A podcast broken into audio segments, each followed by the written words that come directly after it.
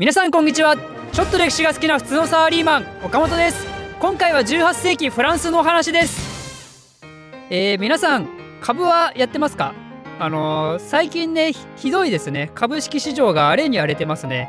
でもう私の株は本当に終わってます。本当に終わってるんですけど、まあ、せっかくこういうご時世なもんでちょっと株に関連したお話をしたいなと思って今回からはこれをテーマにしたいと思います。今回のテーマは世界三大バブ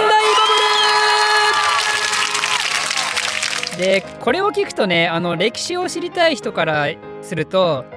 なんだよって経済なんか興味ねえんだよって経済なんか学んだって関係ねえだろみたいな歴史を知りたいんだよ歴史をっていうね、まあ、そういう人もおそらくいらっしゃると思うんですけどもともと私もそういうタイプだったんですけどでもね皆さん違うんですよ。経済っていうのは歴史の中の非常に重要なファクターなんですよ。歴史っていうのは戦争だけじゃない。あの戦争と経済っていうのはね表裏一体なんでなんでねこういう経済を学ぶことっていうのはつまり歴史にとっても非常にいい勉強になるというわけなんですよ。例えば今回お話しする内容はね18世紀のフランスに起きた事件なんですけど18世紀のフランスのあのルイ15世の時の事件なんですよね。でルイ15世ってことはつまりルイ16世の一つ前ですよね。でルイ16世っていうと何があるかっていうとフランス革命ですよねフランス革命つまりルイ15世のねこの時に起きた大事件がその影響がこの後も残り続けてフランス革命を引き起こした要因の一つとも言えるわけなんですよ。ということであのねこれは決して教科書とか学校では習わない事件なんですけど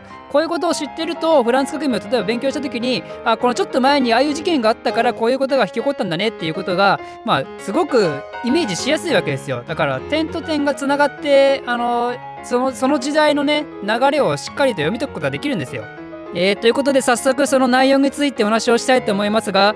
えー、さっき言ったみたいにねこれは18世紀のフランスで起きた事件で、名前をミシシッピバブルと言います。でこれは世界三大バブルの一つに数えられてます。でちなみに以前お話ししたチューリップバブルも世界三大バブルのうちの一つなんで、まあ、これでね興味持っていただいた方はそちらの方も見ていただけると嬉しいです。であとすいませんあのポッドキャストで聞いていただいている皆さんね、あの、常々、常々、日々ありがとうございます聞いていただいて、本当に嬉しいです。あの、日本だけじゃなくて、他の国の方とかもね、聞いていただいている方も何人かいらっしゃるみたいなんで、まあ、非常に嬉しいです。で、今回の件なんですけど、今回のこのミシシッピバブルのことね、ちょっとね、言葉で説明するのって若干難しいとこがあるかもしれないんで、YouTube でその図表とかね、使いながら説明したいなっていうところもあるんで、まあ、もしよければその w i f i 環境とか整ってる場所でちょっと YouTube 見ていただいてあの岡本の歴史実況中継でね検索していただいてえー、岡本はちなみにカタカナね、岡本の歴史実況中継で検索していただいて、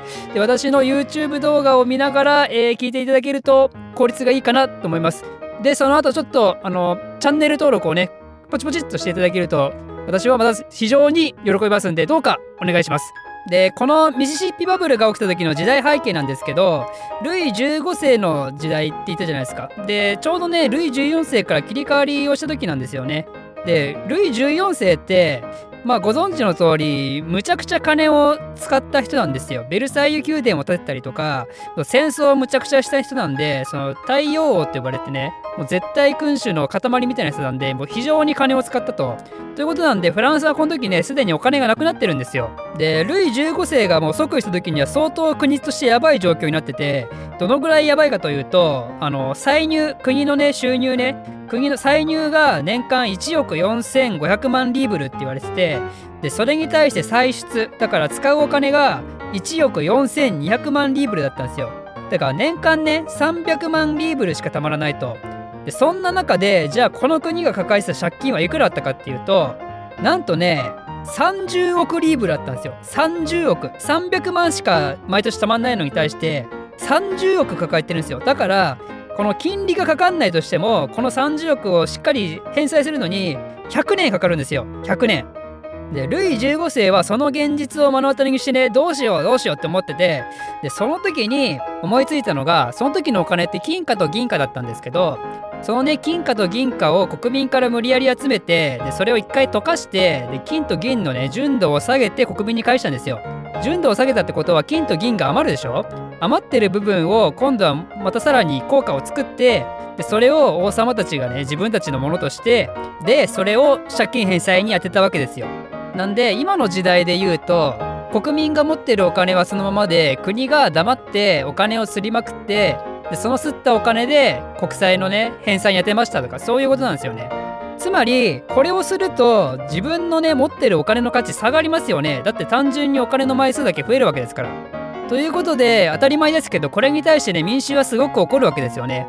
で問題はそれだけじゃなくてその借金を返済に充てたって言ってもでもそうは言っても100年分の借金あったでしょ？100年分の借金をこんなのでね返済全部できないんですよ。返済できたのは8000万リーブル分だけなんですよね。30億リーブルに対して8000万リーブルしか返済してないからだからほとんどこれじゃあねあの何もできてないような状態なんですよ。だから国民は怒るしで借金は結局全然減ってないしどうしようっていう状態がずっと続いてたんですよね。でそんな時にねそんな困ってるやばいフランスにさっそうと現れたのがジョン・ローっていう人なんですけどこのジョン・ローっていう人がこのミシシッピバブルの主人公です。このジョン・ローっていう人どういう人かっていうとスコットランド人なんですよね。スコットランド人の財政家であのねすごい人なんですよ。すごい人生を歩んでる人であの自分のその父親がね確か金融業やっててすごい成功してる人でで小さい時から金融業の手伝いとかやったりしてすごくその業界に明るい人なんですよね。だけど若い時にスコットランドを飛び出して各国をこう放浪としてたんですけど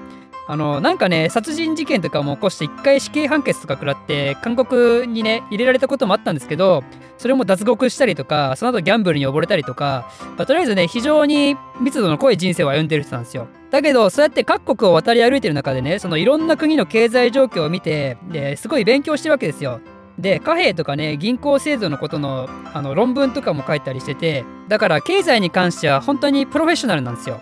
でこの人はいろんな国でね自分のそのやりたいことをこういうことやりたいっていう風に提案したんですけど他の国はなんだこいつってことで全部門前払いしてたんですけどフランスはねこうやってもう財政がかなりやばい状況だったからこのジョン・ローが出てきてこういうことやったらいいんじゃないっていうのをねこう耳傾けるわけですよ。でこのジョン・ローがフランスに何をアドバイスしたかというと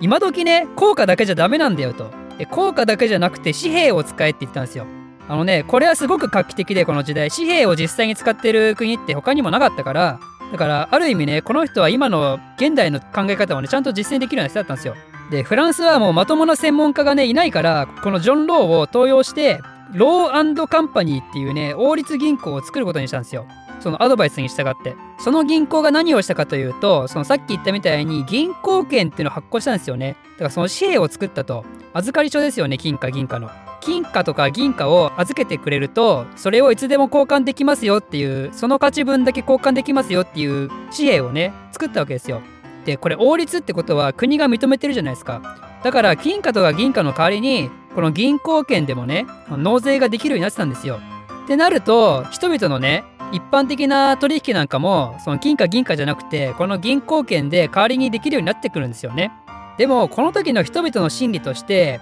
金貨とか銀貨って薄められたじゃないですか。だからねまたすぐ薄められるかもって思ってるわけですよその金貨と銀貨を持ってても。それに対して銀行券っていうのは当初はものすごく発行枚数がねコントロールされてたから価値がね安定したんですよ。で普通に考えてその自分の国内にで2つの通貨がありますとで一つはものすごく安定していてでもう一つは日々目減りするリスクがあると。ってなったらみんなこっちの紙幣の方を選ぶじゃないですか。なので紙幣の価値がどんどん上がってきてプレミアがついてくるんですよ。もともとね金貨例えば金貨100枚につき1枚の紙幣と交換しますよっていう風にしたのが金貨100枚じゃ交換できなくなってきちゃうんですよね。金貨101枚と交換してやると。だけどその紙幣を実際に金庫に持ってって金貨に変えたいって言ったら100枚しか交換できないんですけどね。だけどそれでも、え紙幣に変えたいっていう人が増えてくるぐらい紙幣の方が人気があって信用が高かったんですよ。これはねすごいことなんですよ。だって国がね正式な本当に正式なお金として認めてるのは紙幣じゃなくて金貨と銀貨でしょ？でその金貨と銀貨よりも信用が高いと思われてたんですよこのジョン・ローが作った紙幣の方が。でピーク時にはね紙幣の価値は金貨銀貨よりも15%高くなっちゃったみたいでそれぐらい信用性が高かったんですよね。つまり価値がどんどん下がっていく金貨銀貨なんかよりもよっぽど安定して使えてたから日々の経済活動がね非常に安定しだしたんですよね。なのでこれによってジョン・ローっていうのは完全にフランスの全国民から信頼されるようになったんですよ。ということでこれがミシシッピバブルが起こる直前の時代背景です。でジョン・ローはこの時ね成功して国民からみんなありがとうって言われてでそれでおしまいなのかっていうとそうではなくてジョン・ローはね賢いからねこの時実際はすごく焦ってたんですよ。なんで焦ってたかというとフランスはねあの未だに結局多大な借金を抱えてるわけじゃないですか。このジョン・ローの作った新しい紙幣はあの経済活動を安定化させるには非常に良かったんですけどこの借金のことはね別に何も解決策になってないんですよ。ということでジョン・ローはこの後ねこれを一気に解決させる恐ろしい計画を立てたわけなんですけどそれが今後世界三大バブルと呼ばれるようなやばい経済大混乱を引き起こすわけですけどそれについてはまた次回お話ししたいと思います。この動画を少しでも面白いためになると思っていただいた方はいいねとチャンネル登録のほどよろしくお願いします。ではまた。